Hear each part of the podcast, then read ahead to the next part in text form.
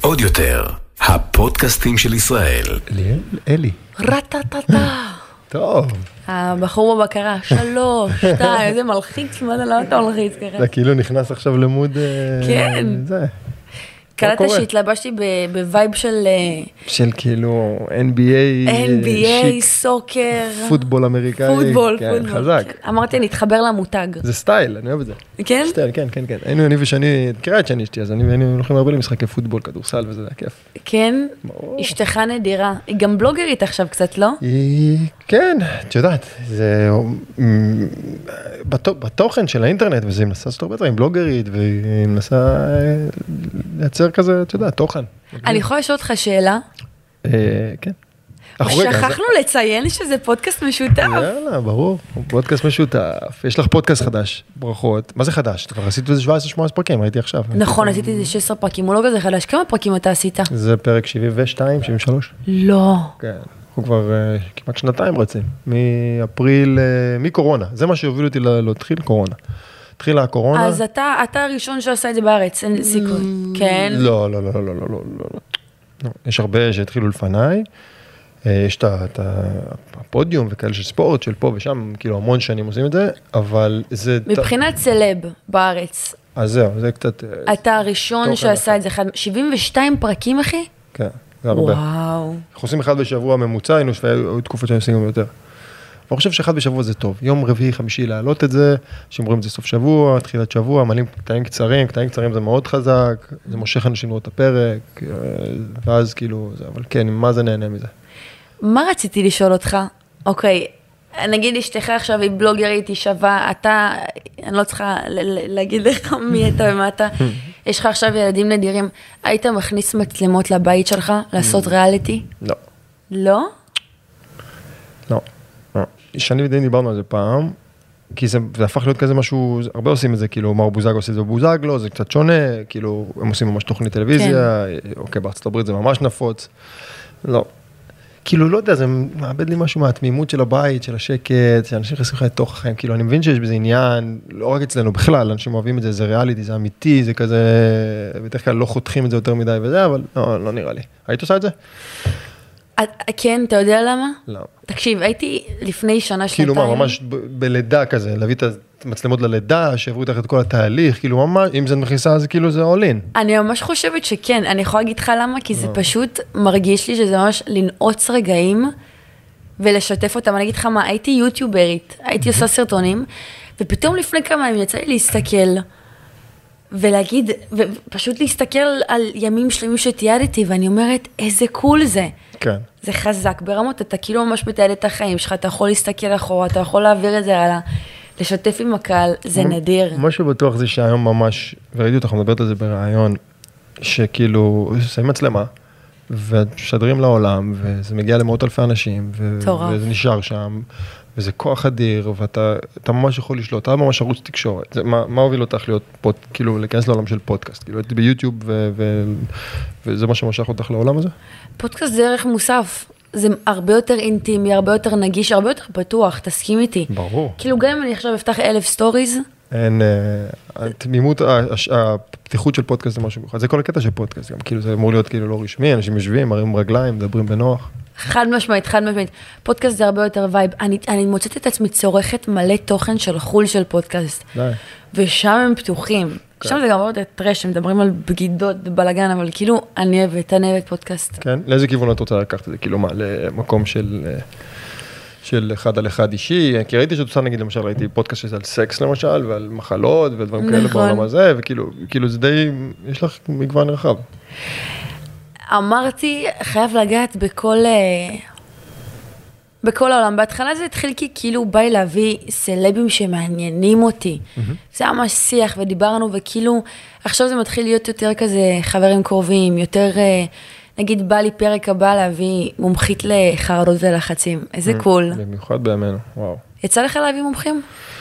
אה, כל המקום הזה של חרדות, לחצים, פסיכולוגיה, פסיכולוגיה יהודית, זה משהו מאוד מעניין אותי, זאת אומרת שעשיתי כמה כאלה, לאו דווקא ספציפי, כאילו, הקטע שלי זה שאמרתי, כאחד שאוהב לצרוך באמת גם פודקאסטים בארצות הברית, וגרתי שם המון שנים, אז נגיד ג'ו רוגן אקספיריאנס זה פודקאסט אולי הכי מצליח בעולם, הכי נצפה בעולם, הוא בן אדם מעלה את זה, ל... זה גם אחרת, זה קהל אחר, זה מיליונים ועשרות מיליונים של אנשים, אה, ומאות מיליונים של אנשים גם, אה, אז כאילו, וגוון מאוד רחב, והמקום שלי היה כאילו, בוא נדבר שיחה אישית שלא רואים בטלוויזיה, כאילו, עכשיו את יכולה לשבת רגע לרגע ולדבר, כאילו, זה משהו שבטלוויזיה אתה צריך להיות הרבה יותר רשמי, ואתה לא יכול דברים שאתה לא יכול להגיד, פודקאסט זה משהו שאפשר להיכנס לעומק של דברים יותר לדבר, כאילו, ממש להגיע לעומק, אז רציתי כאילו מאוד לחכות את זה כג'ו אורגן אקספיריאנס, שזה המודל שאני אוהב. וכאילו, בגלל זה אירחנו פה מדני אבדיה לבנט, אז באתי לשאול, מי המרואיין הכי מטורף שיצא לך, כאילו, אה. לראיין, הכי מעניין, הכי כאילו, התרגשת ממנו. יש כמה, כאילו, אני מאוד אוהב לדבר פוליטיקה, אה, ואני אוהב ביזנס ועסקים, כאילו, שמדברים על זה בפודקאסט. למשל, לא מזמן היה לנו את יוני אסיה, שהוא היה מרתק בעולם הזה של ביטקוין ו- וכל התפתחות הכלכלה בעולם, ולמה ביטקוין זה, זה הבטחה גדולה לעולם, בעיניי מאוד, מאוד. אתה חושב שזו הבטחה גדולה? ענקית. באמת? אני חושב שהכלכלה העולמית תהיה מושתתת על ביטקוין, על, על, על, על מטבעות דיגיטליים. אז קנית תמונה של קוף. קופה. קופה? קנית? יש את הקופות, כן, כן, כן, באמת, יש קופות. פה חבר'ה ישראלים תותחים. אתה יכול להגיד בכמה? אה, לא. יואו, כאילו, זה בטח מושקע. כמה עשרות אלפי. לא, אה, לא יודע אם כמה עשרות אלפי, אבל כאילו, כן, אני מאוד אוהב את זה.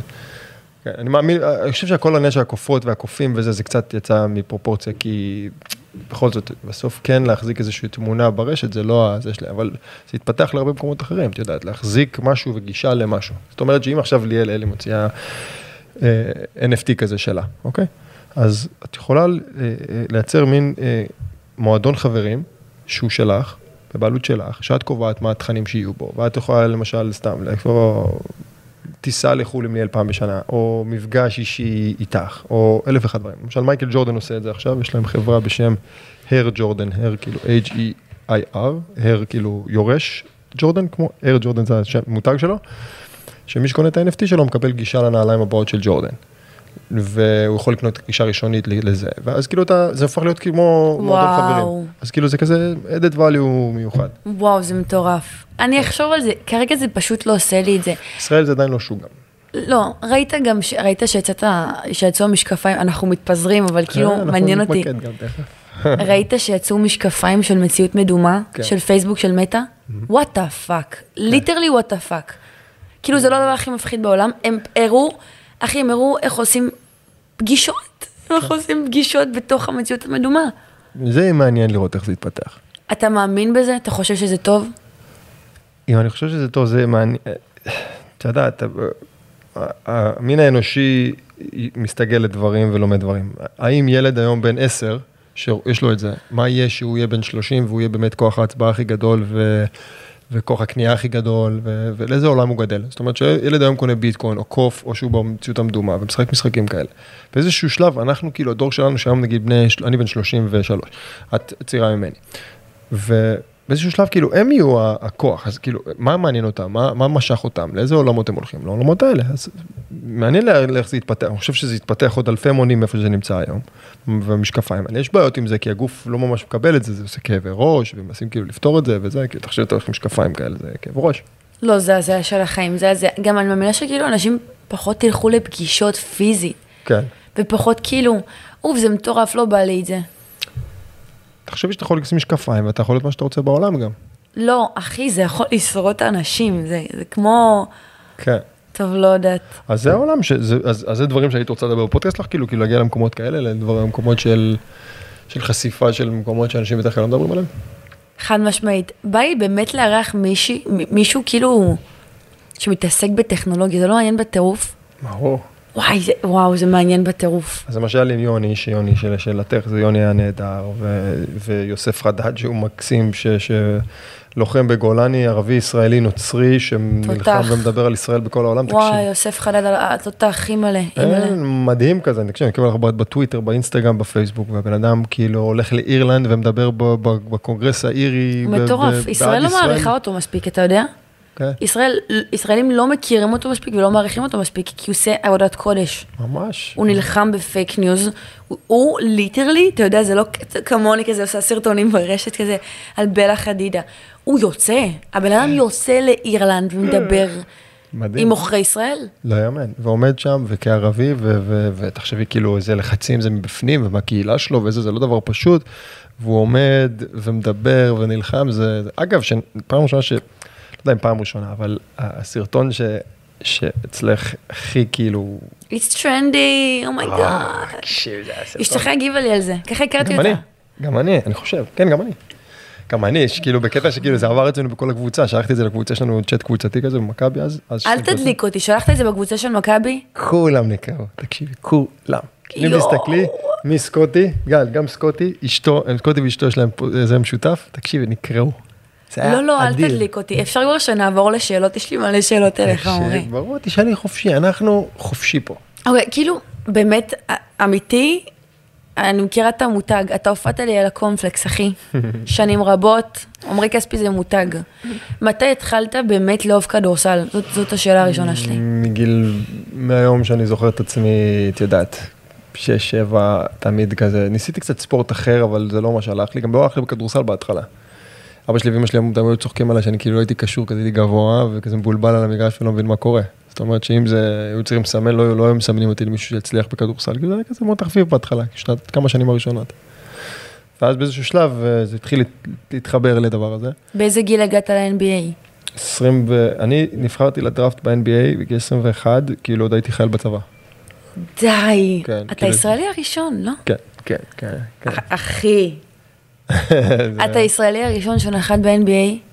כן, כן, גיל 21. הייתי, כשהייתי בארצות הברית, אה, קבוצות שאלו אותי, "ב- אתה בא לרעיון עבודה כזה, הם שואלים אותך, שואלים לך מלא שאלות. מרמה של כאילו, מה הדבר הכי רומנטי שעשית, למה אתה מצפה, מול איזה שחקן אתה רוצה לשחק. כאילו, שני שאלות, ממש, שתי שאלות ממש לא קשורות, אז, אז הם שאלו אותי, כאילו, אוקיי, רגע, אבל אתה בא ל-NBA ואתה כאילו עדיין חייל בצבא, יש מצב שלא ישחררו אותך, מה יהיה? וזה, הגעתי לארץ ביולי, נבחרתי בדראפט בסוף יוני. טסתי לשם לאיזה עשרה ימים, חזרתי לארץ, תחשבי שאני כאילו צריך לטוס, לחתום על חוזה, עכשיו אני צריך לחתום פה טופס טיולים יוצא, לטוס לאמריקה, אני לא יודע איך זה נקרא. עכשיו אני טס לאמריקה לחתום על חוזה, הצבא משחרר אותי, חוזר לארץ ומשתחרר מהצבא, כאילו חודש אחרי זה, שחקן NBA כאילו. לא, לא, לא, זה קטע. מטורף, זה מטורף. מה זה קטע? שיחקת עם לברון ג'יימס וקובי בריינט? שיחקת עם לברון ג'יימס וקובי בריינט? נגדם, נגדם. נגדם. אבל ראית אותם, live. המשחק הראשון שלי מול, אחד המשחקים הראשונים שלי ב-NBA היה מול קובי בלאס וגאס. לא. Number 1, הוא היה אדיר מטורף. איך הגבת שהוא מת בכית וכזה? לא יודע אם בכיתי, אני הייתי בארצות הברית באותה תקופה, זה בדיוק היה לפני שעשיתי ניתוח, איזה ניתוח בארצות הברית, וזה כאילו, לא האמנתי לזה בהתחלה, זה התחיל כזה כמו כזה, זה יצא בטוויטר פתאום, קובי, קובי בריינט ב- נהרג בתאונת מסוק, כאילו, אוקיי, what the fuck, עוד שנייה הוא יוצא ומצייץ על זה שהכל בסדר, זה טעות, וכאילו, בה- בהתחלה גם, אני לא יודע אם את זוכרת, אבל השמועות הראשונות היו שכאילו כל המשפחה שלו איתו, זאת אומרת שכולם מתו. אני אומר, וואי. יואו, זה לא יכול להיות, זה לא הגיוני, זה לא הגיוני, ואז כאילו זה, זה הוא והבת שלו, וזה גם לא הגיוני בטירוף, כאילו, ממש אה, מאוד עצוב, תשמעי. מאוד אהבתי אותו כשחקן, הוא היה, הוא היה מודל לחיקוי בהרבה דברים, בכדורסל שלו בטוח. יצא לך לנהל שיח עם נגיד לברון ג'יימס וכזה? כן, כן, הרבה פעמים. כן, אנחנו היינו אותו סוכן בשנים הראשונות שלנו בליגה.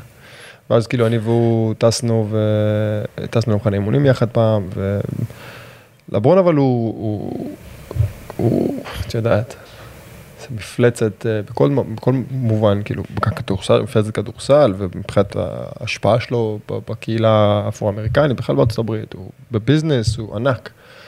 גם הם אגב עכשיו בארצות הברית, כאילו, כל העניין הזה של פודקאסטים, זה משהו שהפך להיות מאוד מאוד נפוץ גם בספורט באמריקה. כאילו, היום יש uh, הרבה שחקנים, גם משחקים תוך כדי העונה, אגב, אני עשיתי את זה גם תוך כדי העונה, ויש להם פודקאסט שלהם, מדברים על החיים, וזה מבינים שכאילו, זה אנשים, דרך שאנשים צורכים תוכן. זה הדרך שאנשים צורכים תוכן. וואי, זה מדהים. יש לך תמונה איתם? יש לי, כן. די, לא, אתה כל... אני רוצה להגיד לך משהו. אתה בחור מאוד ענב, כי תן לי להגיד לך, אם לי וללברון ג'יימס היה אותו סוכן, וואו, איך היה עולה לי. אני רוצה להגיד לך, אני רוצה להגיד לך. אבל הנה, הנה, את עכשיו, איך אני אגדיר את זה? כי, כי קראתי על זה קצת לפני. כי, כי יוצרת תוכן, נכון? נכון, יוצרת תוכן. האלופה. מה הכי טובה שלנו פה בארץ היום, נכון? אז, לא. אז כאילו, הנה, את רואה, את גם צנועה וענבה ועובדת ועושה דברים ו- ומייצרת תוכן מקסים. יואו. עוד שאלה שרציתי לשאול. סליחה, באתי קצת נחושה. תרביצי, אין בעיה, הכל טוב. לא היה לך התקף חרדה לפני שעלית לשחק ב-NBA, וגם בכללי, כאילו, נגיד מישהו כמוך אי פעם סבל מחרדות? אמ, חרדות זה נושא מאוד מעניין, שמתחיל לדבר עליו היום, כשאני גדלתי זה היה משהו שכאילו היה מוקצה, לא היו מדברים עליו בכלל. אשכרה. אה, והיום, כן, אני חושב שכן. לא יודע אם היה לי חרדה לפני המשחק הראשון שלי ב-NBA, כאילו זה היה התרגשות, אתה לא יכול בלילה, ואתה לא יכול צהריים לפני המשחק, ואתה שאתה עולה למשחק NBA וזה וזה וזה. אבל כן, אתה נמצא בלחץ, ואתה ב-NBA במיוחד, NBA זה משהו שאין כדוגמתו מבחינת הכמות משחקים ו- ולחץ שאתה צריך לשחק בו. כאילו זה ערב ערב, אנחנו משחקים המון המון המון. אז כן, בהחלט, זה נכון שיש משחקים כל יומיים? כל יומיים, בדיוק. כן. יואו, השם ישמור. כל יומיים משחק, וכל יומיים זה, זה פציעות, זה משחקים, זה תקשורת, זה לחץ, זה לבוא לשחק, זה כוכבים, אתה משחק נגד קובי, למחרת אתה משחק נגד לברון, יומיים אחרי זה נגד פול פירס, אה, לא, לא יודע אם תכירי את פול פירס, שהוא גם היה מפלצת כדורסל, ושלושה ימים אחרי זה זה דרק נוביצקי, ואז קווין גרנט, ואז כאילו אתה משחק כל ערב נגד הכי טובים, אין, אה, אין קבוצה בליגה שאין לה כמה כוכבים גדולים, זה בכל זאת זה רמה מאוד מאוד גבוהה של כדורסל, אתה כאילו כל היום on edge. אתה יכול להיות טוב במשחק, למחרת יש לך אימון, עכשיו הילד מאחורה מחכה לתפוס לך את המקום, הילד או הבחור מבוגר יותר או הצעיר יותר, כאילו הוא רוצה להתחרות איתך, רוצה להיות יותר טוב לך באימון, כדי שהוא יבוא למאמן להגיד לו מה אתה רוצה, הנה אני עובד קשה ואני משחק טוב, תן לי לשחק. זה קונסטנט uh, לחץ, מבינה? נגיד כשאתם חוזרים, הייתם חוזרים ממשחק, הייתם הולכים לישון או יוצאים למסיבה? תלוי. זה גם תלוי בשלבים בליגה, כאילו כשהיינו שחקנים צעירים יותר ושאתה בקבוצה צעירה, השחקנים הרבה יותר יוצאים. איפה יש זמן לילדים במשפחה? איפה יש זמן להכיר אישה? זה אה, לא פשוט, ובמיוחד לישראלי ש... שלי היה מאוד חשוב למצוא מישהי ש... יהודייה כשרה. יהודייה כשרה, זה- קשה, אתה כאילו כל היום מטייל, כל היום זה, וברוך השם אשתי באה לי משמיים. איך הכרת את שני? הכרת אותה אחרי? הכרתי אותה תוך כדי, אני ושאני גרנו בארצות הברית אה, חמש שנים יחד. גרנו בספטמבר, אוגוסט-ספטמבר 2014, חודשיים שלושה אחרי זה שני עברה לגור איתי, התחתנו שנה וחצי אחרי, התארסנו כאילו חצי שנה אחרי שהתחלנו לצאת, והיא גרה איתי בעצם סוף 2014 עד אה, סוף 19. יואו, ידעת שזאתי. כן, זה היה די ברור, מהר. ידעת שזאתי. להתארס אחרי שנה וחצי זה לא פשוט. לא, גיל? התארסנו אחרי חצי שנה, התחתנו אחרי שנה וחצי. התארסתם אחרי חצי שנה? כ- כן, שמונה חודשים, קצת יותר. oh my god, פשוט ידעת שזאתי. כן, גם כשאתה גר בחו"ל זה אחרת, אתה זה הכל סטרואידים, תחשבי על זה. אתה כאילו, כשאתה פה בארץ, אז את הולכת לעבודה והוא הולך לעבודה, סתם דוגמה, ואז הוא הולך, אוקיי, אני הולך לחבר, אני הולך למשפחה, אני אבוא נכון, שם זה בערב. אינטנסיבי. שם כאילו, אוקיי, אני מגיע מאימון, מה, אין כאילו, כאילו זה אורך קהילה כזה, חברים בקהילה, אבל כאילו, תכלס אה, זה אני והיא, אז כאילו, הכל על סטרואידים, אז כאילו, אתה, מה שאתה מספיק בישראל בשלוש שנים, אנחנו מספיק שם בחצי שנה, ברמה כזאת, כי אתה, אתה חי ביחד, אין לה שום דבר אחר חוץ כמעט ממך, כי אתה הולך, אתה הולך לאימון וחוזר, אז כאילו, היא מחכה שתחזור, ואז הולכים לאכול צהריים, יורדים לקפה, מדברים, מסתובבים, הולכים לקניון, עושים דברים של אנשים, אבל כאילו, זה רק אנחנו. אז אז אנחנו מגיעים הביתה, אין כזה, טוב, אני הולך להורים שלי לכמה שעות, אני הולך לחבר, אני יוצא, עם- אין כלום, זה אנחנו ואנחנו ואנחנו. אז כאילו, אתה נחשף להמון דברים מאוד מהר, מאוד אינטנסיבי. אז זה היה גם מאוד כיף, כי את יודעת, חייתי שם חמש-שש שנים גם לבד, אז זה גם קשה להיות לבד, להגיע הביתה וואי, אחרי זה אימון לבד. קשה, זה... אתה בטירוף עם משחקים וכאב ראש וזה. ו- בנות, הסאבטקסט זה פשוט, קחו את הבויפרנד לחו"ל. זה קטלני. אם אתן חוצות את ההצעה, חצי שנה אינטנסיבית, בום טבעת. לא, ככה. אני בכלל מאוד מאמין בזוגיות, אגב. אני לא מדבר על זה הרבה בפוד, אני כאילו מדבר על זה בפודקאסטים, אבל תמיד השיחות מגיעות לשם, אבל אני כאילו חושב שדבר, שזוגיות ונישואין זה דבר מבורך, מבורך, מבורך, לגמרי. במיוחד לגבר. כאילו גם כמובן לאישה, אבל במיוחד לגבר. זה מאוד עוזר לגבר. זה עוזר לו להתרכז, זה ממקד אותו, זה, זה טוב לו בלב, הוא שמח, יש לו לאן לחזור, הוא הרבה יותר ממוקד במשפחה שלו, בחיים של, של קהילה שלו, ופחות יציאות, בילויים, שתייה, מסיבות, מסיבות טבע. גם תחשבי מבחינת קריירה, זה הגיוני. תגידי, אני עכשיו, אה, יש לי עסק, ואני צריך לסחור שני אנשים שיעבדו אצלי. אחד נשוי ואחד רווק. זה די טבעי שאני, אם, בוא נגיד שיש להם אותה, אותם יכולות, שהם שווים ביכולות שלהם, או כזה או אחר. הבחור הנשוי, יש לו אחריות על כתפיים, יש לו אולי ילדים, הוא, הוא נדע שהוא יותר מחויב לעבודה, הוא לא יכול לפשל, הוא לא יכול אה, להיעלם לי. לגמרי. בחור צעיר רווק, אז זה די כזה זה. יש לי הרבה חברים רווקים שהם נורא עסוקים בקריירה שלהם. והם כזה, לא, לא, לא, עכשיו אין לי זמן לאישה, עכשיו לא. אבל אנשים לא מבינים שדווקא אישה, זה מה שמרים. ברור. כאילו, זה לא יעצור. אותך, אחי. ההפך. בדיוק, זה ייתן לך push, זה ייתן לך drive. עשו מחקר באוניברסיטת הרווארד, ש... שזה אחת האוניברסיטות הכי טובות בעולם, הכי, אם לא הכי טובה, הווארד. הרווארד יוניברסיטי בבוסטון, שגבר נשוי מרוויח 20% יותר מגבר רווק. עובד הרבה יותר שעות, מרוכז הרבה יותר. די. כן, אבל אה, זה, זה לא, לא תמיד אנשים יודעים, כאילו, אני אסתדר ואז אני, ואני אסתדר ואז אני אתחתן, או בואו נסתדר כלכלית קודם, מה, למה לא נסתדר ביחד, כאילו, מה... לגמרי, לגמרי. ההפך. אנשים חושבים שזוגיות עוצרת, אבל זה לא. זה בדיוק ההפך, אתה בדיוק תסתדר הרבה יותר בחיים שלך אם אתה, אם אתה תהיה ביחד עם אישה. כי זה הכל גם הרבה יותר הגיוני, אתה תהיה הרבה יותר, הכל זה הגיוני, כאילו זה, תשים את הדברים על השולחן, תשווה בין זה לזה, אתה תראה שזה ככה. ו, וגם זה כיף לגדול ביחד, כאילו, ו, ומה אם לא, ומה אם תעצר בעסקים, ומי אמר ש, ש, שהיא צריכה לחכות לך, או, או להפך, כאילו, מה, זה דווקא ההפך, יש לך בית, יש לך מקום. נראה לי שציינתי את זה באיזה פודקאסט, שמעתי את המשפט הזה. אומרים שכאילו, אישה זה השמש וגבר זה הירח, או הפוך, אבל הם כאילו, הם מרימים אחד את השני, הם לא יכולים להתקיים אחד בלי השני. נכון, זוגיות בכללי, לא שאני אישה גבר, אבל, אבל אני ממש מאמינה בזה. אני גם מאוד... אני מקווה שאנשים יבינו את זה. אתה יודע שמלא אנשים שאלו על השמות של הילדים שלך? מה הם? אז יש לי, הבת הגדולה שלי שרי, אנחנו מאוד אהבנו את השם סרה. אוקיי, מהמם. אה, ואז ידענו שבאיזשהו שלב אנחנו נגור בישראל וזה, וההחלפה לזה עברית היא לא, היא פחות, פחות התחברנו, כאילו שרה זה קצת יותר מבוגר וזה, אז אמרנו בוא ניתן לזה שיק מגניב כזה, צעיר של יותר. שרי. שרי. נדיר. אז הבת שלי הגדולה היא שרי. וזה היה כזה אותו קונספט עם אסתי, כאילו אסתר זה אולי באמריקה קצת יותר נחמד. יש לך בת בשם אסתי? והבת האמצעית שלי, האמצעית שלי כבר זה מטורף, יש לי שלושה ילדים, אסתי. והשלישי. והשלישי היה לנו התלבטות, היה לנו מאוד חשוב בכל השמות של הילדים שכאילו קצת לחזור אחורה לטבע ולבסיס של היו, כאילו, כן, כולם רשמו לי שמות תנכים, אמרתי, טוב, בטח אביגיל וזה, אבל איך קראו לשלישי? והשלישי הקטן שהוא כ- זה מיכאל, מיכאל זה עברי? כאילו, מיכאל זה המלאך מיכאל, מלאך החסד בעולם, מי שאחראי על כל החסד. oh my god. כן. שרה ואסתר היו אחיות בתנ"ך? לא, שרי זה, אני לא אני לא- לא זוכרת את הסיפורים. טוב, שרי זו האימא שלו. שרה האם, שרה ברור. אימנו, ברור. אז היה שרה רבקה, שרה רחל ורבקה, הם היו שם, אה, נכון, שרה, רבקה ורחל ולאה אמותינו. נכון, שכל פעם שאני מברך את הבנות שלי, ישימך הקדוש ברוך הוא כשרה רבקה רחל ולאה, כי האימהות הם היו... איזה בור יצאתי, ואסתר זה בכלל... אסתי זה עכשיו במגילה של פורים. עבר איזה אלפיים שנה באמצע שם. יואו, אתם כאלה מחוברים לתנ"ך. אוי, זה כל כך קול. ומיכאל זה שם מאוד מאוד חזק, ושהוא גם מתחבר לאנגלית יפה, זה כאילו יכול להיות כזה מייקל. מייקל. What do you think of מייקל? מייקל. כן, זה שם נחמד. אז כאילו התחברנו, זה היה כמה, היו כמה, כאילו אהבנו עוד כמה שמות, אבל אה, מיכאל שם שכזה לא שמענו הרבה, ומאוד התחברנו אליו, יש לו שם חזק ומשמעות, והוא מותוק, הוא ישן הרבה והוא כיף. כשאת עושה פודקאסט, אחרי זה, זה מצחיק, כן, הוא ישן הרבה. מותו גוז'ר להם איזה כיף. אה, תמצתת את, מיכאל לידי כן. שורה, צמצום דודו. זה לוקח זמן לגבר. כל התהליך הזה של ילד בן, שלושה שבועות, חודש, בן כמה הוא? עכשיו חודש, זהו, הוא נולד ב-23 לינואר. נולד לך ילד לפני חודש? כן, 23 לינואר. כספי, אני לא מעורבת. כן, לא, it's all good.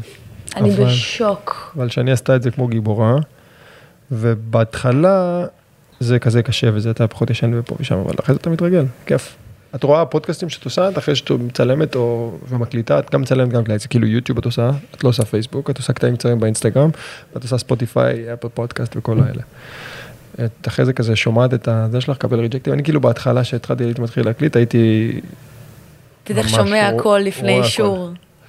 אה, כאילו, אם הייתי אומר משהו לא מתאים, או מישהו, האורח שלי, אז כאילו, אני הייתי זוכר, אבל דווקא כאילו לראות איפה אני צריך להשתפר, וזה בהתחלה. כאילו, מה, מה פספסתי, או משהו שלא מתחבר כזה תוך כדי. אז לי לי יש פאקים עם פודקאסטים, אתה יודע? כן. את- אפשר לראות את זה גם עכשיו, שמה? שאני ממש הולכת לאיבוד. גם אם הכנתי עצמי משהו מסודר, אני נסחפת לשיחה. אבל אני אוהב את זה. אבל לפעמים צריך לזה. סדר, לא? לא, לא, לא יודע. תשאלי את פעם את האלה ש... כאילו, תתחילי, כאילו, את כבר עכשיו צוברת, אבל כאילו זה מתחיל להיות כזה קהל שכזה צמא לזה ושומע את זה וזה, תשאלי אותם, אבל אני, אני כאילו מאוד מתחבר לשיחה. ג'ו רוגן עושה את זה הכי טוב בעולם. כאילו, אוקיי, יש קונספט. יואו, אני חייבת לשמוע את הפודקאסט של ג'ו אדיר, אני יכולה לרשום לעצמי את זה עכשיו, כי אני אשכח. כן, כן, כן, כן. אז ג'ו, כאילו יש, אוקיי, אז אז גם אצלי, הנה עכשיו שיש שיחה, אז שאני כזה מתכונן, אז אני כאילו רוצה למצוא לי איזה שלוש כותרות.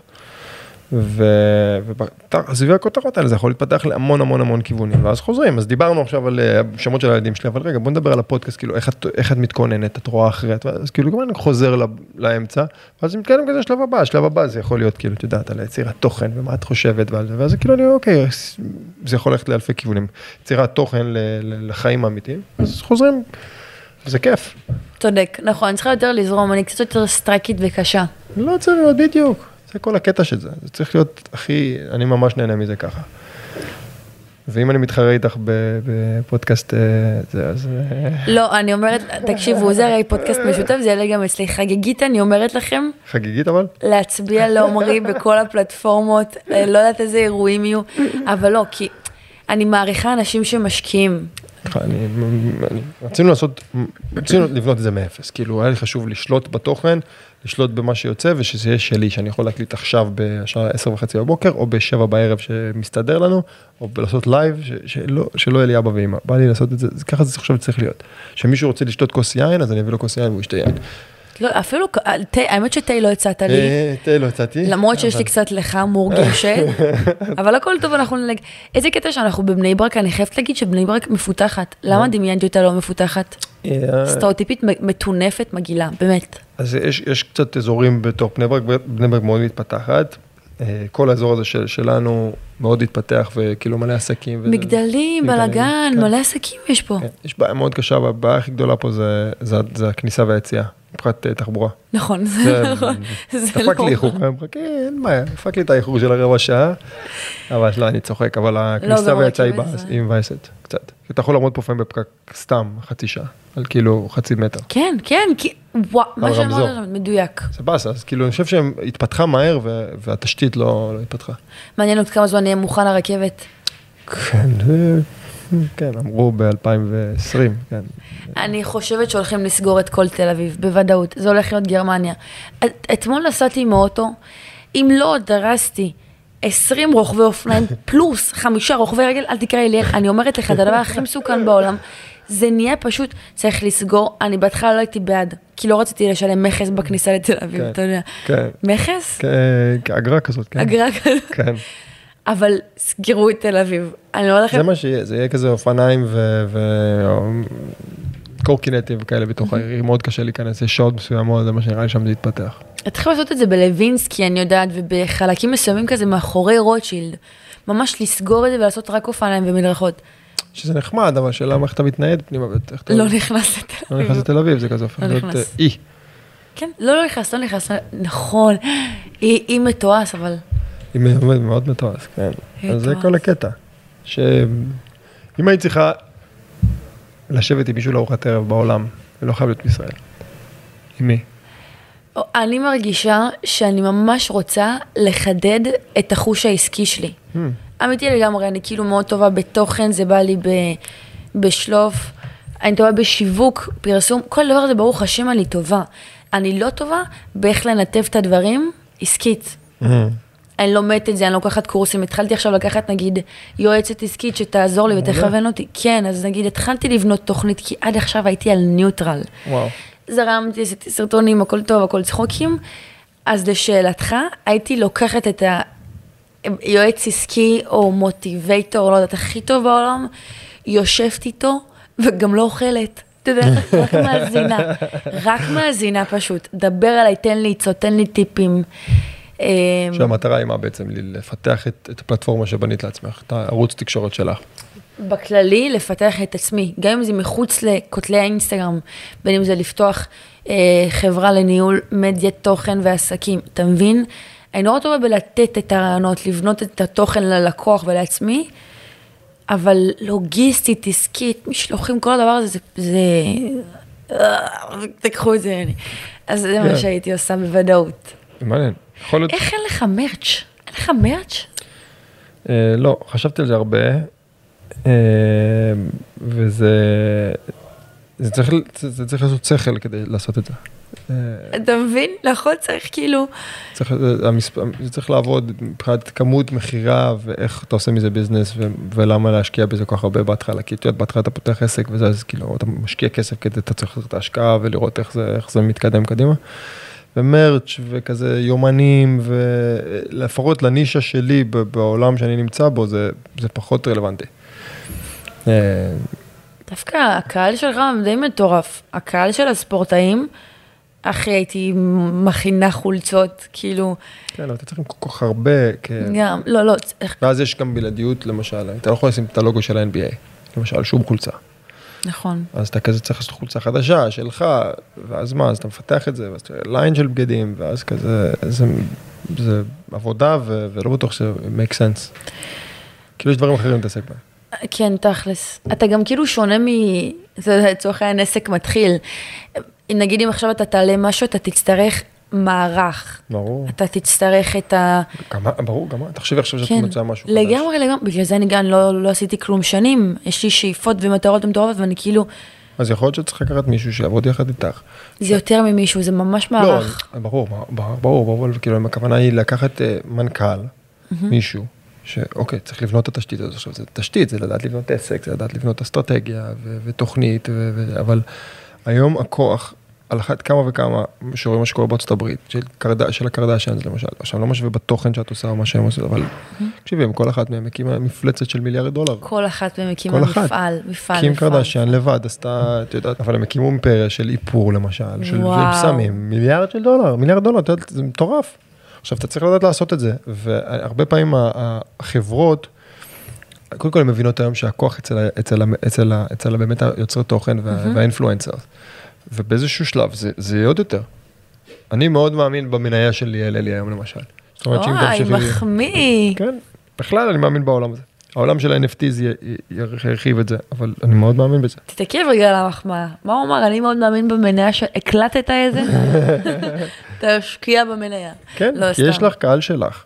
שהיום את, את מפרסמת אה, מוצר איפור, סתם דוגמה, ו- וכל העולם הזה, לא יודע אם אנשים יודעים, אבל כאילו את, את עוד מקבלת תמלוגים, וזה כאילו מקבל מוצר שאת מאמינה בו, והוא איכותי וטוב, את בודקת, וזה מדהים, זה ככה צריך להיות, אבל את, זה כאילו, את, עשרות אלפי אנשים ו- ומאות אנשים הולכים וקונים מוצר, כי את ממליצה עליו. מטורף. מטורף, מטורף. זה קורה כל הזמן, לי- קורה לי שאני אשתי. אוקיי, אני, לא, אני מניח שזה לא במספרים שלך, אבל זה קורה לה כל הזמן. שזה מדהים, ובאיזשהו שלב, כאילו, למה לא לייצר מוצר מאפס? ואז רוב נתח הרווח יעבור אלייך, לגמרי. זה, עמרי, ואז זה משהו שתוכל לעמוד מאחוריו קבוע, אתה מדליק אותי עכשיו, אני אומרת אבל לך. זה לשם זה הולך. יש לי, אה, נשבעת לך על המחשב, מצגת מוכנה ברמת הדיוק של הפרטים וברמת המוצרים, ברמת הצבעים, ברמת הכמות. אני אומרת לך כזה, זה פשוט... אה, והתהליך הזה לייצר את זה. י- יהיה יותר קל בעתיד בקרוב, אני חושב גם. ואז תוכל בכמה לחיצות כפתור לייצר מוצר חדש שלך, עם, עם, עם, עם הבפים שלך, את צריכה אוקיי לעשות אולי לעשות איזשהו קצת מדע סביב זה, לא יודע, סתם אנחנו הולכים כדוגמה איפור, כן, אבל כל מיני, אה, את יודעת, כל מיני תבלינים, לא תבלינים, אבל כאילו דברים שאת רוצה לשים בפנים וזה, ואז כאילו מייצר מוצר שלך. ואז אה, זה כוח אדיר, ככה אני חושב שלשם זה ילך. כן. תן לי איתך, אין, אין אינפלואנסר בארצות הברית שאין לו מותג משלו. נכון. לא קיים. זה יכול להיות כובעים, זה יכול להיות איפור, זה יכול להיות הלבשה, זה יכול להיות הלבשה תחתונה, זה יכול להיות אה, שרשראות, זה יכול להיות לגמרי, צמידים, זה יכול להיות לגמרי. הכל. למה לא גם? ובסוף הכוח, כאילו, בסוף בוא נחשוב על זה מבחינת מבט אובייקטיבית, כאילו אותו מותג, למה הוא הולך לאינפלואנסרים? כי הוא מבין שיש להם את הקהל שלהם, הוא מעדיף להשקיע שם היום מאשר להשקיע בדיגיטל, למשל בפרסומת בערוץ X. למה? כי, כי זה מאוד רחב, זה לא מדבר דווקא לקהל שלהם, זה יכול להיות אימא וזה יכול להיות ילד בן 15, אין שם איזשהו זה, זה יותר חשיפה. ואצלך זה ממוקד, זה, זה קהל שמדבר אליהם, זה מדבר לתוכן שלהם, זה, זה יוצר traffic, זה יוצר באז. אז, זה ברור, אז אם הם עושים את זה, אז. כאילו הכוח עובר אלייך. עוד פעם זה קורה, זה יקרה גם. בישראל. אולי שבישראל הוא קצת יותר, כמובן יותר קטן מאמריקה וכו', אבל, אבל עושים את זה, זה, לשם זה ילך. תחשוב איזה יתרון זה לטלוויזיה, לא לטלוויזיה, סליחה, למפרסמים, למותגים וחברות, שהם כבר לא צריכים לשים את המיליון שקל על פרסומת בטלוויזיה. הם כן, לצורך חשיפה גדולה, רחבה יותר. אבל אם הם אשכרה רוצים להתאים לקהל ספציפי, הם פשוט, יש כל כך הרבה בלוגרים ומשפיענים והיצע, אז הם אשכרה יכולים לבחור את הקהל המדויק. נכון? אז. תחשבי עסק קטן, עכשיו מישהו רוצה להתגייס מההתחלה, כבר זה לא הופך להיות כזה דבר, ענק ומטורף, איך אני יכול להתחרות בהם? לא, דווקא אם יש לי מוצר שהוא מגניב, הוא איכותי, והוא יצר, מיוצר בישראל, סתם דוגמה, וזה רכיבים טבעיים, סתם, וזה מתאים, ואתה שולח לליאל, וליאל אומרת, וואל, מגניב, אני מתחברת, זה פתאום קורה מ-0 ל-100, מאוד מהר. זה כאילו, פתאום נותן לך אפשרות אחרת. אגב, זה נכון, זה נכון גם לעולם הזה של, של יצירת תוכן. תחשבי לפני 25 שנה. 20, 25 שנה, מה 25 שנה? אני הגעתי ל-NBA, דיברנו על ה-NBA קודם, ב-2009, לא היה אינסטגרם, פייסבוק רק התחיל. יואו, לא היה, לא היה טוויטר, אני נרשמתי ב-2009-2010 לטוויטר פעם ראשונה, זה היה ב-2010, קיץ 2010. או אפילו, לא, קיץ 2010, משהו כזה. כאילו מה, לא היה את זה. אז מי, מי היה יוצר תוכן? מה, לא היה דבר כזה. עד יוטיוב וזה, ותראי עכשיו איך לא העולם... היה, לא היה, זה פשוט הדבר הכי מטורף בעולם. תראי, העולם השתנה משמעותית, וזה בעולם עוד של, ה- של הווב 2 ולאן זה יתפתח. אני חושב שזה הולך לעולם הזה שיתפתח הרבה יותר. הכוח יעבור לאינפלואנסרים. את רוצה להוציא שיר, היום צריכה את יוטיוב, את רוצה, צריכה רשתות הפצה וכו'. עוד 10-15 לא צריך אף אחד היום, לא תצטרך יותר שום. נכון. תוכל לעשות, אתה רוצה להיות קומיקאי, אתה שם מצלמה, מתחיל לשלוח חברים שלך בפייסבוק, אם זה מצחיק, זה לגמרי, לתפוס, בשנייה אתה יכול. להיות מצחיק. אני דיברתי על זה בפודקאסט האחרון שלי עם אסף יצחקי, שהיום הכוח בידיים שלנו. נכון? זאת אומרת, דוגמנית כבר לא, תחול, לא צריכה ללכת לבובטו, שום גון, אתה יודע, היא לא צריכה ללכת לסוכן כדי... לבובטו לא... בובטו, כן. לא, זה... תשמע, רוברטו זה שם קוד לכל הסוכנים בעיניי. באמת, רוברטו אין מה לעשות, הוא הפך למאדם, אבל הוא שם קוד, ואני באמת חושבת שאפשר היום לעשות הכל לבד. אפשר לקבל את הקונטרה מהסוכנים, כן, ברגע שאת גדלה, אבל תפתחי פשוט את הטלפון, תפתח את הטלפון אם אתה מוכשר מנגן, זה, זה בידיים שלנו לגמרי. נכון. ואז זה ילך בעתיד גם אם מישהו רוצה להוציא שיר, אז uh, תמכור uh, חלק מהשיר שלך לפני שאתה יוצא לדרך, אם מישהו סומך עליך והאנשים שלך אוהבים אותך, ישקיעו בך ותפתח שיר, ו-95% מהשיר יהיה בבעלותך האישית, ולא דרך אף אחד אחר. בול. יש לך עוד כישרון שלא יודעים עליו? פתאום אתה יודע, פתאום אורי יודע לשיר, אני בשוק. לא, אני, יש לי קול מזעזע. אתה לא יודע לשיר? מזעזע. לנגן. לא. אני עכשיו כאילו, עכשיו נמצא בשלב הזה בחיים, כי אני כל החיים הייתי מאוד מאוד עסוק בכדורסל, ולא היה לי זמן לעשות כלום. ו... יואו, אתה עכשיו מגלה את עצמך. אז אני מגלה את עצמי מחדש, ממש. פתאום יש לי לו"ז אחר, ואין לי אימון בערב, ואין לי משחק מחר, ואני לא צריך לנוח צהריים, ואני לא צריך זה, ואני לא צריך זה. אני יכול לקום עם הבנות, לקחת אותם לגן, כאילו, דברים שלא הייתי עושה, ופתאום העולם נחשף אליי. אז היום אני כזה קצת בורר מה אני רוצה לעשות. אז נגיד, זה יישמע אולי קצת אה, זה, אבל נגיד, לנג- לנגן על פסנתר זה משהו שאני מאוד אוהב. אני מאוד אוהב לשמוע. מגניב. כן, אז, אז לא יודע אם אני אלך לנגן על פסנתר, אבל זה כאילו... ואז אני אומר, אוקיי, אבל יש לי זמן, בכל זאת זמן מוגבל, אז כאילו איפה אני שם את הזמן שלי, ואז הזמן שלי הוא קצת בפיתוח דברים אחרים שאני עושה, אז כאילו הפודקאסט זה מה שאני מאוד אוהב, אני מקים עסק עכשיו שאני אספר עליו בעתיד גם בקרוב. אה, אני הרבה יותר בבית, הרבה עם הבנות, עם המשפחה, אני כאילו, יוצא לי... שזה גם עבודה. כן. ילדים זה בטח עבודה. כן, ברור. ברור, עכשיו שגם אנחנו עברנו להג- להגנה אזורית, זה נקרא, אנחנו קוראים לזה מצחיק, כאילו בהתחלה זה כאילו אני- ושני על ילדה אחת, ואז על שתי ילדות, אז עדיין זה אחד על אחד כזה, אנחנו, נגיד, אני- עם שרי ושני עם אסתי, ועכשיו יש עוד... אה, ועכשיו אני צריך לשמור על שתיים, אז אני צריך לשמור על אזור מסוים כדי ל- ל- לפקח, אבל זה ילדות מקסימות גם וזה כיף, אז כאילו הרבה בבית, יוצא לי הרבה זמן יותר לקרוא, אני משחק קצת שחמט וזה, דברים כאלה, אבל לא, אני יכולה לשאול למה החלטת לפרוש? כאילו, לא אכלתי יותר, קשה. מאוד. זה קשה, זה אוף. כן, זה קשה, וזה, אתה גם, כאילו מצד אחד אתה כבר עייף מנטלית, ואתה, והגוף עובר טלטלה מטורפת, כי זה לא בריא בסוף, אנחנו לא עושים ספורט עכשיו, זה אני הולך לרוץ בים, פעמיים בשבוע, מתיחות וכוח, כאילו אתה, אתה קורע את הגוף שלך, אתה מביא אותו למקסימום כל הזמן, אתה תחת לחץ מטורף על הגוף, כאילו 24, ממש 7. אז זה לא באמת בריא, זה ספורטאים יוצאים מספורט אה, די גמורים מבחינת גופנית, ואמרתי לעצמי, אני קודם כל לא רוצה לצאת גמור. כאילו, אני רוצה בעוד שנתיים לשחק עם הבן שלי בגינה כדורגל, ועם הבנות לרוץ אחריהם ולרדוף אחריהם ולשחק איתם, כאילו, זה חשוב לי, כן? לא רוצה ללכת פצוע. אז, אז כאילו, אתה אומר, מה, מה אני צריך לצאת ממש שבור? אז כאילו, מבחינה מנטלית ולהיות בבית ולהיות זה, הבנתי. כאילו, די, לא יכול יותר. זה מזל שאתה מספיק פיקח כדי צריך גם לדעת מתי להפסיק. לדעת מתי להפסיק, בדיוק. שזה לא קל, זה- כי אתה, אתה נזרק לעולם גם. אתה נזרק לעולם חדש, אתה פתאום מגיע ל... ל... היה לך של... שלבים ב... בתהליך ההתפתחות שלך שאמרת כאילו, די, אני, אני לא מצליחה, או קשה לי, או איזשהו משהו ש... שעבר לך, שאת כאילו... לא משנה מה, אה, אני בת 25, וגם אם הרגשתי קצת אבודה בשנתיים האחרונות, זה לא משתווה לך. כאילו, אתה כל הקריירה שלך זה fucking כדורסל. כל הכבוד. מה זה כל, זה כאילו, זה היום יום שלך, נשמת את זה. ובגיל 32 או 3 פתאום אה, להחליט שאתה רוצה לצאת מזה, זה הדבר הכי קשה בעולם. כאילו, אני- רק יכולה לדמיין כמה קשה זה. אז אני כאילו, לא, אתה יודע, עכשיו אני הולכת ל... לייעוץ עסקי פה ולקואוצ'רית פה, מנסה להבין את עצמי ומה קורה. אבל אצלך זה הרבה יותר קשוח. כאילו אצלך אין לי, אין אפילו, אחי היית ב-NBA, היית במכבי, כאילו קראת את המגרשים, זה קשה. אה? אבל אתה יודע מה המזל שלך? מה? שגילית את זה עכשיו, ולא עכשיו נגיד בגיל 38, 39, שפתאום אתה כאילו אומר, אוקיי, מה, מה קורה, מה עושים בגיל 40? ממש ככה. אז אתה צעיר ברמות, אז גם בסוף, כי אתה, כשאני מדבר על החיים אחרי הכדורסל, אז כאילו אתה באיזשהו שלב זה, זה, זה רלוונטי וזה עכשווי, ואתה, ואתה, ואתה בתוך השיח והתודעה, ואתה אתה יכול לבנות דברים סביב זה ול- ולהיעזר במה שבנית לחיים אחרי. למשל קשרים, בוא ניקח את זה לארה"ב, הקשרים שבניתי הברית לאורך המון שנים, זה קשרים מאוד ענפים מהרבה תחומים, אבל עוד עשר שנים, אם אני עכשיו אמשיך לשחק כדורסל עוד עשר שנים פה בישראל, אז זה קצת כזה, לא- עם הזמן, באופן טבעי, קצת יישכח, קצת דברים חדשים, אנשים חדשים, אז כאילו, אני חושב שבישראל, כאילו, ה-NBA ולהגיע לשם וזה, זה, זה, זה, זה מאוד עזר לי גם, כאילו, בחיים אחרי כדורסל, אז, אז כאילו, אתה גם צריך לדעת מתי, אוקיי, עכשיו אני מנצל את, את כל מה שעשיתי, מה זה מנצל? במרכאות, כן, אבל עובד על מה שעשיתי ו, ונעזר בזה ובונה לעצמי חיים אחרי כדורסל, כאילו, זה, זה לא לנצח, ועדיף להתחיל את זה בגיל 33 בגיל- מאשר בגיל 40, כמו שאמרת. לגמרי, אז מזל שכאילו ידעת מתי. אני מקווה, אני חושב שהיום אני מסתכל אחורה, אני חושב שזה ממש בא לי כאילו בול. אני חושב שעוד קצת זה היה יותר מדי, ונפשית כבר הייתי גמור והייתי צריך את זה. ואז, מדברת על זה הרבה, אבל כשאת מדברת על, על, על התוכן שאת יוצרת וזה, אז איך, איך, איך עובד היום כל התהליך המסחרי מולך? זאת אומרת, מה, באה החברה ופונה אלייך באינסטגרם, איך, ואז, ואז מה, איך את, איך את חושבת על רעיונות וזה, מה, מה, איזה, איך את, אה, כמו זמרים שיש להם את המוזה שלהם כזה, איך זה קורה לך?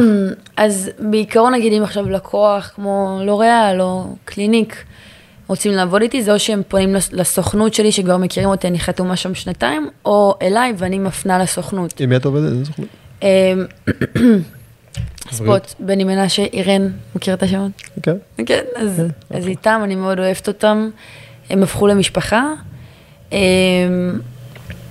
איך עובד התהליך? אז מה, אז הם עושים כזה screening ראשוני כזה, בדיקה, כאילו נגיד הציעו לך עכשיו אה, לפרסם, אה, לא יודע מה, כדורסל שלא מתאים לך, אז כאילו, הם, הם כאילו אומרים ברור, שזה לא קודם מתאים. כל אנחנו רואים, במהלך היום אנחנו מסרבים לא- ללא מעט דברים, כדי שנייה גם לא להתמסחר יותר מדי. יש הרבה שעושים את זה וזה בסדר, אני פשוט לא, אוהב- לא חושבת שאנשים שמו כיף כדי לראות אותי ערוץ קניות כזה, לא.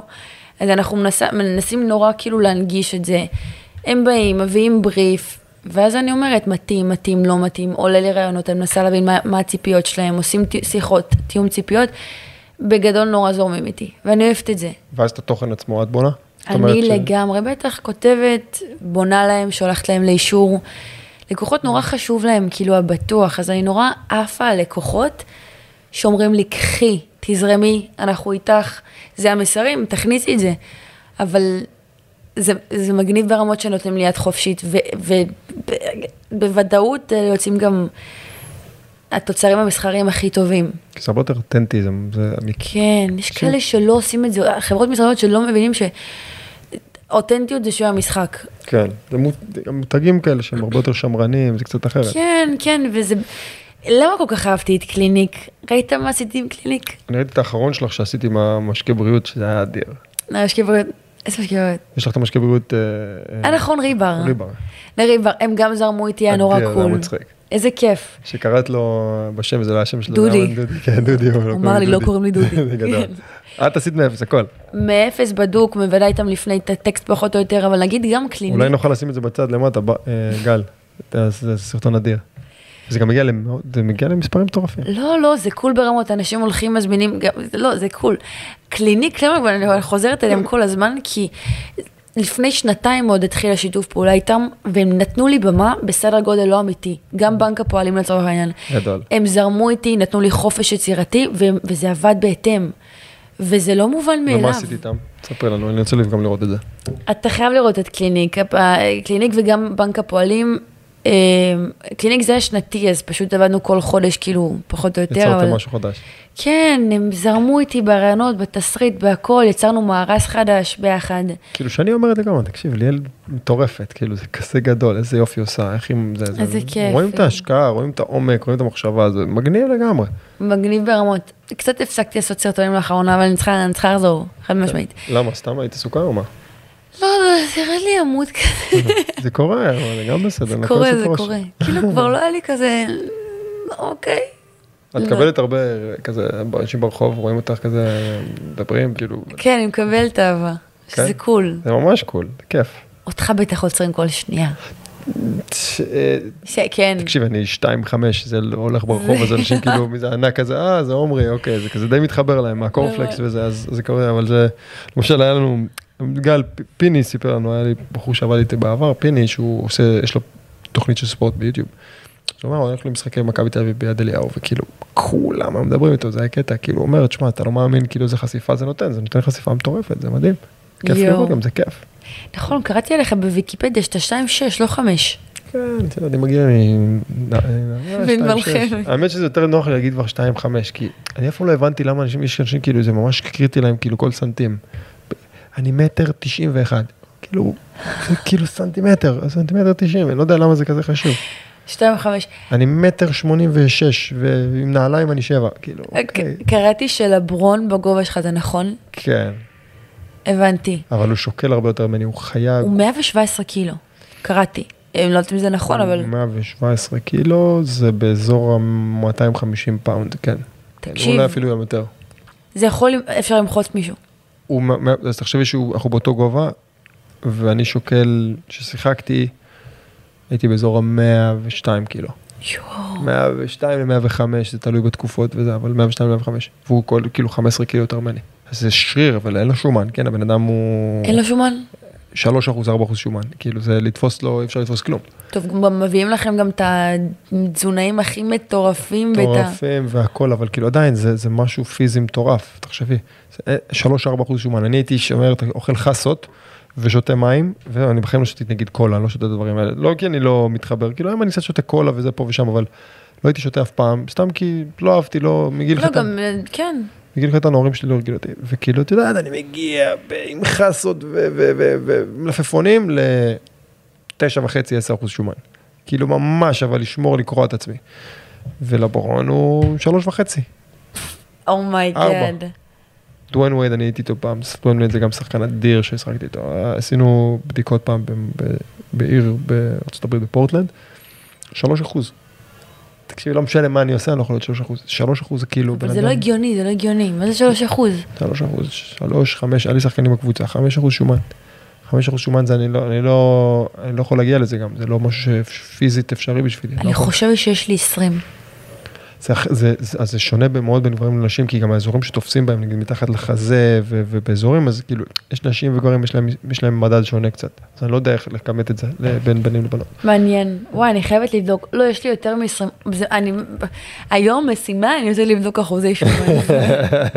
אני רוצה להגיד לך חגיגית, לי אין? משמעת. אין לך משמעת? אין לי משמעת, כל דיאטה שהצלחתי לא צלחתי, גם לא דיאטה, הייתי עם אחלה תזונאים. אין לי משמעת. אתה יכול לתת לי טיפים למשמעת? אתה יכול להגיד לי, בבקשה, אני יכולה להגיד לך ברצינות, אין לי משמעת.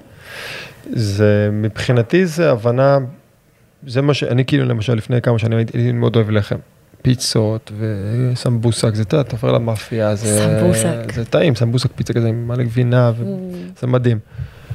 והבנתי שזה עושה לי לא טוב בגוף, וזה משמין אותי מאוד, למשל כשאני אוכל פיצה, זה מאוד משמין אותי.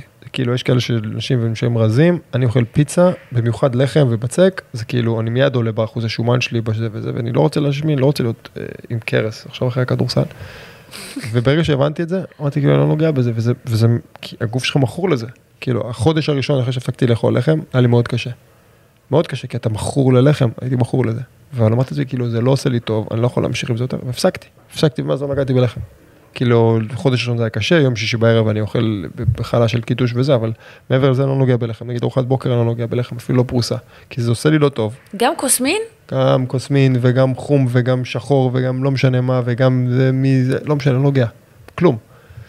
ואמרתי לעצמי זה, ולאט לאט אתה כאילו, אתה נלחם בזה בהתחלה, אז אתה אוכל קצת, אתה אוכל ביס בהתחלה, ולאט לאט יורד גם מהביס הזה, ואתה מפסיק עם זה.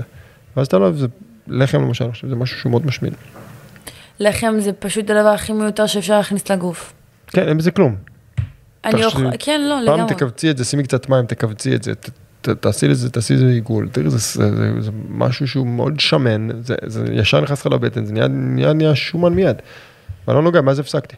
אז צריך להבין, קודם כל שזה עושה לך לא טוב, אתה משמין, אתה רוצה להיות רזה, אתה רוצה את זה, אז אם, אם אתה יודע מה, מה עושה אותך, מה משמין אותך, אז כאילו, לאט לאט תימנע מזה, עכשיו, לא אומר תהיה בולמי, כן?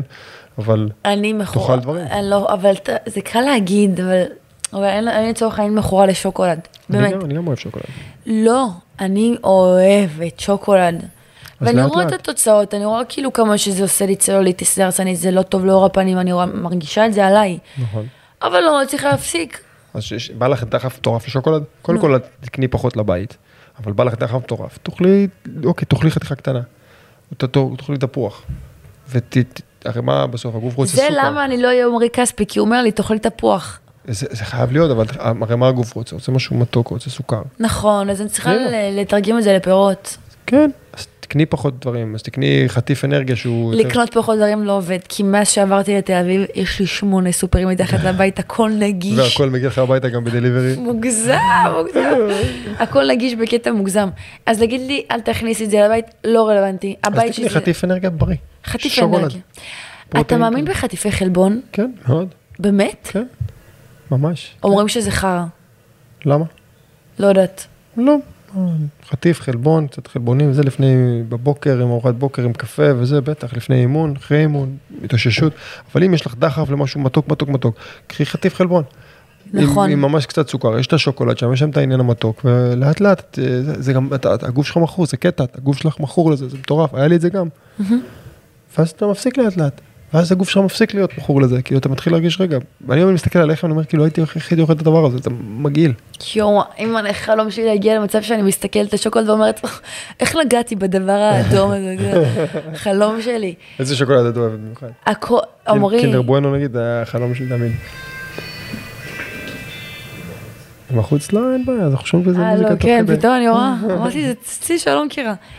אה, עלי כזה שוקולד, אני מכורה, לא, לא, לא, באמת להכל. אני לא רוצה להפסיק לגמרי, לא, אני כן רוצה להפסיק, אני לא, לא צריך להפסיק גם, צריך לעלות מתי שרוצים. בדיוק, מינונים. מינונים, אוקיי, מינון. כן. היית עוברת מה- מה- מהמקום של משחק. כאילו היה ביקורת לאחרונה, ראיתי, קראתי ששחקנים העבירו ביקורת כן, על... על, אה, על אלה- כאלה שהגיעו מיוטיוב, גם יוצרי תוכן אני מניח, וזה כאילו הם לא עברו את המסלול של למידה וזה וזה וזה, והיום הם שחקנים בסדרות וסרטים. ואני לא יודע מה הדעה שלי לגבי זה כל כך. אני חושבת ש... אם מלהקים באמת עושים את האודישן באובייקטיביות, לא מסתכלים על מספר עוקבים, והם לקחו את ה... באמת את הזה עם המספר עוקבים, כי יש לו יותר כישרון, זה סופר לגיטימי, ואין לשחקנים מה להתמרמר על זה. עם זאת, יש לי חברות שחקניות עושות בית ספר שלוש שנים, ואני יכולה להבין את התסכול. אבל השחקנים היום צריכים להבין שאנחנו בעידן שלכל אחד יש טלפון היום. אם יש לך כישרון, אתה פשוט יכול להראות אותו. קח את הטלפון, תתחיל ליצור. יש לי חברה שהיא כאילו, יובל, שחקנית סופר מוכשרת, והיא היא לא מתחברת לכל הקטע הזה של עכשיו לעשות סרטונים, היא רוצה את האולד סקול, את המשחק, לבוא וזה. אבל אני כן חושבת שהדרך משם היא יותר קשה, כי יש המון שחקנים, ואנחנו היום חיים ברשת, אנחנו, אנחנו, אנחנו רואים את האנשים שקופצים לנו מול העיניים. וכן, מה, מה, מה רע שמלהקת תראה מישהי באמת מוכשרת או מוכשר, שברשת, צפתה פה ברשת, והיא רוצה אותו, ויש לו עוקבים, אז הוא צריך לקבל על הראש כי יש לו עוקבים? לא. פשוט העניין הוא האובייקטיביות אצל המלהקים, פה הם צריכים להיות ישרים ואמינים. אני יכולה להגיד לך שאם היו מקבלים אותי בגלל המספר עוקבים, זה מעליב ברמות. אז אני מאוד מקווה שאותי יקבלו בגלל כישרון והתאמה, ובאמת אה, יכולת לשחק. האמת שזה כאילו, זה הגיוני מה שאת אומרת, כי, כי אני מנסה לעשות, את- חשבתי גם זה לפני, כשאני עושה את ההשוואה לכדורסל. כאילו, הוויכוח אם מישהו יבוא להתחרות בקבוצה שלי או לשחק בקבוצה שלי, הוא לא יהיה אף פעם, רגע, לא שחקת בקצ"ל, אז אתה לא יכול להגיע ל-NBA, סתם דוגמה. אם הבן אדם טוב, כן, אז זה יוכיח את טוב, עצמו. אם בדיוק. זה לא, אז זה, זה, זה יהיה לא טוב. אז כאילו, זה בול. די ברור מהר מאוד אתה יודע אם הבן אדם הוא טוב או לא טוב, הוא פשוט יצא החוצה. עכשיו, אני, אני חושב ש... אני, אז אני לא יודע, כאילו, בבית ספר למשחק, כי הם לומדים, אני מניח שהם, בטוח שהם לומדים, כאילו, הבעות ומשחק מול מצלמה ו- ואלף ואחד דברים, אבל כאילו, יש אנשים מוכשרים שעושים את זה. ואם הם לא טובים, הם פשוט י- י- יפרשו כן. החוצה, הם כאילו לא יחזיקו מעמד במקום, בסוף העולם הוא תחרותי מאוד. לגמרי. אין דבר כזה שמישהו יגיע בגיל 25, יגיע לשחק ב-NBA, אוקיי. אז מהר מאוד, באימון הראשון שני כבר אתה יודע אם הבן אדם ברמה או לא ברמה, ואז הוא פשוט יזוז הצידה אם הוא לא טוב. ואם הוא טוב. אז כאילו. פאדל, מה אני אגיד לו, לך אחורה, לך תתחיל בד- בדילג, כן. כאילו, לך תתאמן, אם אתה טוב, בוא תשחק. זה כמו ש... אגב, היה שחקנים כאלה פעם, שהיו משחקים בשכונה, הם ממש טובים, וה-NBA הביאו אותם לב- לבדיקות ועשו להם מבחנים. די, היו גם מהשכונה? שחקנים מהשכונה, היו גם שחקנים שנכנסו פנימה. זה מדהים. אז מה, אז עכשיו מישהו, אני, אני כשחקן אגיד לא, אתה לא, לא עברת אה, במכבי תל אביב, אז אתה לא תגיע ל-NBA? כאילו, לגמרי, לגמרי. זה, זה מה שאנשים צריכים להבין. זה גם אותו דבר להגיד עם תואר ועם משרה רגילה. אני חושב שתואר זה תלוי מה, אבל אני, נגיד אם אני רוצה להיות רואה חשבון, תלמד ראיית חשבון, אבל כאילו רוב התארים הם בלוף. יש הרבה תארים שהם חד משמעית בלוף. אני חושב שמספר ששמעתי לא מזמן, הוא 95% מהאנשים שעושים תואר, לא עובדים בתואר שלהם. לא. ויש לי מה, מיליון חברים, שחבר למד קיימות, Oh מתעסק my בנדל"ן. הוא למד תקשורת והוא בכלל מורה לספורט. אה, מיליון. חברה שלי עכשיו למדה איתי תקשורת, עשיתי תקשורת שלוש שנים. והיא המשיכה לתואר שני, סיימה עכשיו תואר שני במנהל עסקים. ואני אומרת לה די וזה, והיא אומרת לי, ליאל, אני בכלל נראה לי רוצה להיות מאפרת.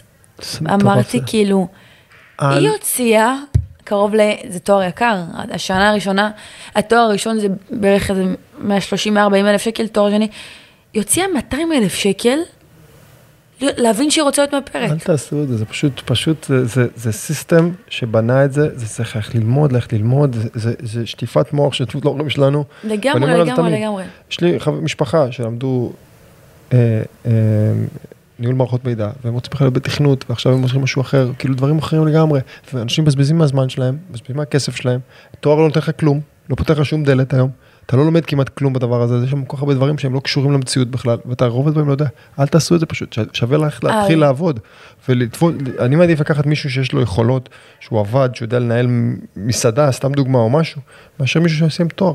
חבר שלי מנהל בהייטק, אמר לו מעניין אותי התואר, קח את התואר שלך, אילן מאסק, הבן אדם גאון, גאון. מה- מי זה? אילן מאסק זה, זה מייסד טסלה, שיש לו, אה, נכון. יש לו, בן אדם הוא מטורף לגמרי. הוא לא עשה תואר?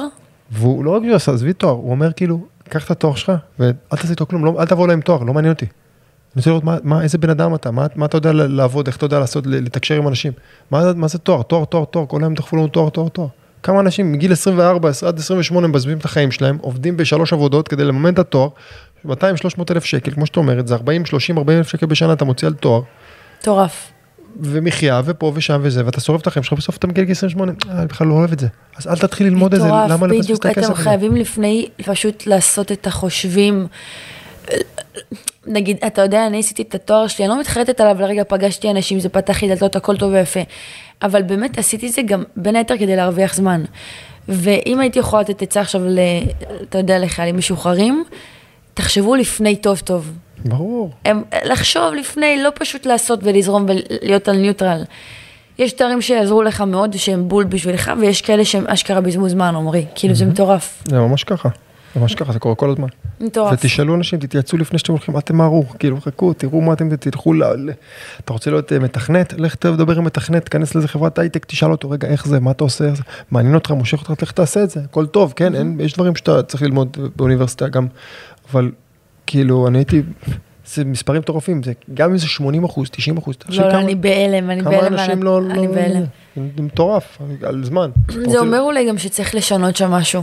זה בטוח, זה, זה מערכת מסועפת וה- וה- והאקדמיה היא בעייתית מאוד. הרבה שם, הרבה מהחומר שם פשוט לא פרקטי. נכון. אתה יודע, הי- הייתי יושבת בשיעורים, ו- ויש לי, אתה מכיר את כשהרגל שלך מתחיל כן. מתחיל לזוז? הייתי אומרת, מה אני לומדת עכשיו? מה זה קשור למה? מה זה קשור? תביאו לי fucking פרקטיקה. וואי, איך זה עצבן אותי. זה נכון? אני מאוד אוהבת את המרצים שלי, אם הם שומעים את זה, שתדעו שאני לא מתחרטת עליכם. אתם... לא, מיש- האנשים הם טובים, את יודעת, זה- אני חושב שבסוף זה אסטרטגיה של- של של מ- יותר למעלה, מלמעלה. כאילו, מלמעלה, מלמעלה, מלמעלה, תיתנו פרקטיקה.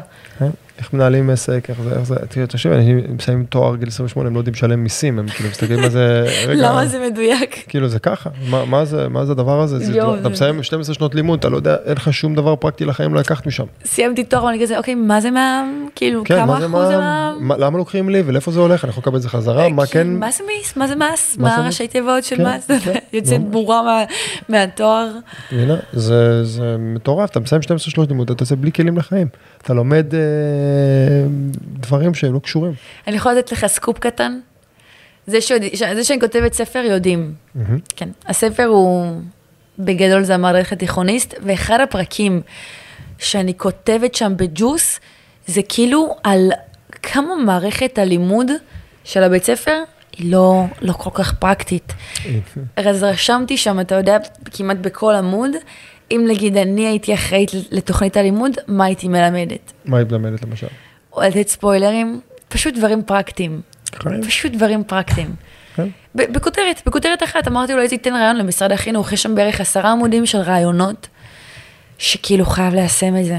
כן, אבל אנחנו, זה כזה מצחיק. כי גם מבחינת המדד שלנו כמערכת לימוד בישראל, ב-OCD, אנחנו בין המקומות האחרונים ב-OCD, כאילו, אנחנו, מערכת החינוך פה היא ממש לא טובה, זה עצוב. וואו. ויש פה אנשים מאוד חכמים במדינה, ויכולים להגיד לי מה שרוצים מהמדינה שלנו, יש את המדינה, האנשים הכי חכמים בעולם. הכי חכמים בעולם. בכל נושא, עזבי רק חוכמה, זה, זה בנדיבות ובתרומה לזולת ו- ו- ואקדמיה, ויש פה אנשים מדהימים, ואנחנו מבחינת מערכת לימוד, אנחנו מערכת לימוד נוראית. זה עצוב. באסה, באסה. סטארט-אפים, הייטק, אנשים פה חושבים על דברים מדהימים, מטורפים. יש לישראל יותר סטארט-אפים ששווים מעל מיליארד דולר מכל אירופה ביחד. לישראל, פה, על המטר וחצי שלנו. כאילו מכל אירופה. עכשיו, אנחנו כאילו נדירים. גרמניה וצרפת ומה לא, ואנחנו עוקפים את כולם בסיבוב, לבד, מדינה קטנה, בלי כסף שהיה פה עד לפני לא מזמן. אז צריך לשנות דברים, צריך, צריך להתקדם, כי, כי המערכת מלמדת דברים שלפני 60 שנה, ועדיין מלמדים בכיתה, ומדברים על דברים שהם לא קשורים לחיים. לא זה, קשורים. כן. מקווה שהם ישנו את זה. What's next? חוץ מזה, כיף. היה לי כיף לארח אותך ולהתארח אצלך. כמה זמן. יצא הפודקאסט? נראה לך, הגענו ל-40 דקות? שעה ודקה אנחנו כבר... אנחנו חייבים לסגור. אנחנו פצצה. אנחנו עושים תמיד שעה, אגב. באמת? 40-45 דקות לשעה, שעה ועשר דקות, כן. אתה יודע שאני ממש משתדלת לעשות פודקאסטים של חצי שעה, למרות שזה לא כל כך עובד. למה? כי אני רוצה שזה יהיה כזה קצר. כן. אבל זה לא בהכרח נכון, כי הפודקאסטים, כשחושבים על זה מבחינת נתונים, הפודקאסטים הכי טובים שלי, אם יצאו פודקאסטים של שעה, כי שם באמת נפתחים. גם זה, גם זה קונספט מגניב שזה כאילו פו- פודקאסט כפול, כי זה, זה הפוך לראות הרבה יותר שיחה וזה כאילו back and forth. יכול להיות שזה רעיון מגניב לעשות כאילו סתם אפילו בן אדם שאין לו פודקאסט, תגיד אנחנו, אני עושה פודקאסט אבל כאילו זה אתה גם בא לראיין אותי ו, ואז כאילו, ואז אתה מכניס, אני מכניס גם הרבה יותר אותי בתוך כל הדבר הזה. אתה חד משמעית. נגיד פודקאסט, תחשוב שאנשים באים, אפשר לעשות ככה, אתה רוצה שנסכם? לא, אנחנו מסכמים. אוקיי, אז. אנשים מעריצים אותך, כאילו באים לשמוע את עמרי כספי. אז אתה חד משמעית צריך, אני לא יודעת איך להסביר את זה, אבל כאילו כן, לתת אנשים של, שייתנו לך קונטרה. כי אתה מעניין, ועד כמה אנשים שומעים את עמרי כספי בתוך הפודקאסט שלך, אני בספק שהרבה.